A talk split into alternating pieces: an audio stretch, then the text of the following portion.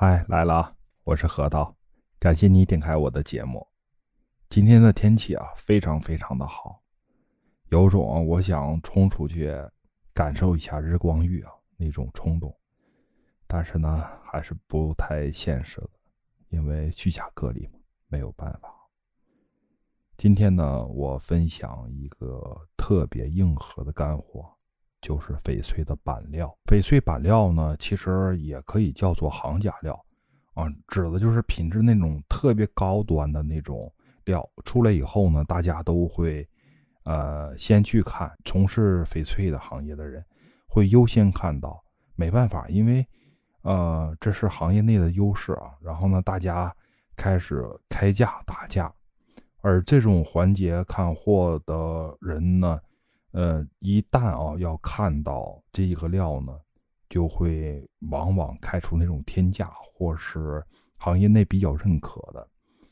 啊，大家在看这种货呢，就像是吵架的似的那种啊，大家互相吵起来，然后最后儿争夺到这块料。但是呢，出了这个门以后啊，大家还是好朋友，不会因为一块料啊影响到大家的感情。板料啊，其实很好理解，嗯。就是从那种大料切下来的成片的翡翠，但是呢，这种板料一般都是品级比较高，要不然就是有种水，或者要不然有色。最难得的呢，就是种水跟色都带的那种。嗯，这种板料呢也非常多。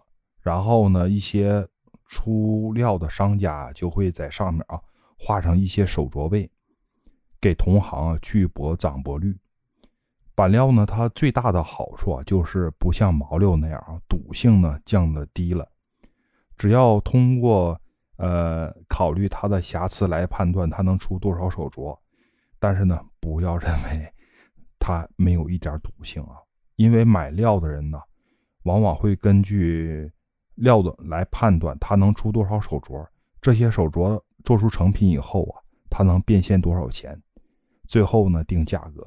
如果是对料的分析不到位，或是对市场价格把握不好的话，嗯，可能预判十条手镯，加工的时候就出来八条，或是判断品质过高啊，没有达到预期效果，那么真有可能啊，就是汽车变成自行车，甚至一个不注意啊，老板娘端茶倒水的时候啊，叫个大哥呀或者什么的啊，然后直接呢就回到解放前了。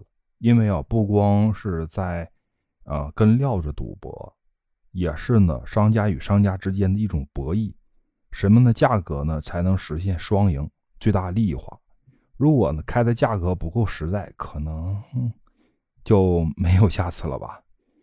所以啊，赶紧订阅关注我吧，顺便给我来个五星好评。别走开啊，硬核才开始。板料它的品质呢，其实。相对于原石呢，要更好判断一些，可以直观的通过种水、质地、呃色泽跟透明度啊来考虑，因为它完全的啊啊赤裸的出现在我们眼前，就像出水芙蓉一样啊。嗯，它最大的好处就是没有抛光，所以啊，它本身对我们的肉眼欺骗性就降低了很多。种水啊。等级越高的翡翠呢，它的透明度是非常好的。通过反射跟投射的这种观察呀，我们可以清晰的看到内部的结构。反之啊，如果是不通透的翡翠呢，它的通透性就会很差，内部的结构呢比较模糊，不好分辨。如果这个料子它的颗粒状比较明显，就是那种粗糙的感觉啊，块状比较大的话。就是我们常说的那种肉松太粗，这种呢加工意义不是很大，并要选择那种肉质比较细腻，这样呢才能起货更高。色泽上来看呢，就是比较鲜明、见光不死的那种才是上品。但是呢，板料的一些坑啊，还是要规避的。首先就是价格，对于卖明料的商家来讲，你想他摸打滚爬这么多年啊，对这些行当已经非常熟悉了。所以这个时候千万不要指望这块料低于市场多少的价格去购买它啊，要不然它是坑，要不然呢就是咱们又天真了啊。其次就是别贪，要分析好的它它到点儿，呃，能不能出手镯？如果不能出这个手镯的情况下呢，是否可以通过一些其他的加工来迅速的回升成本？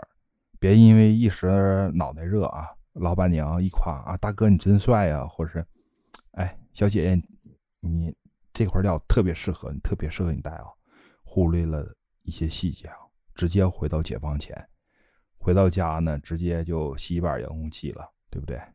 所以啊，就是在买料自己加工的话，板料呢，对我们玩家来是首选。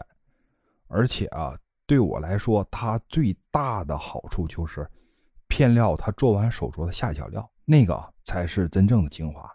因为往往高端的手镯，它品质很高，价格也很高，但是它的下脚料呢，相对于性价比会很高。所以啊，用这些下脚料做一些牌子、珠子啊、耳钉啊、戒面啊。这些小饰品性价比是非常高的，它的很大一部分风险呢都被商家给承担了。只要有耐心，加上自己的好想法，可能洗衣板啊、遥控器就变成其他的了，你懂的。还有一个好消息就是，现在咱们开通了群，就是核桃的全拼加上八七这两个数字，欢迎你加入我们大家庭。我们下期再见哦，拜拜。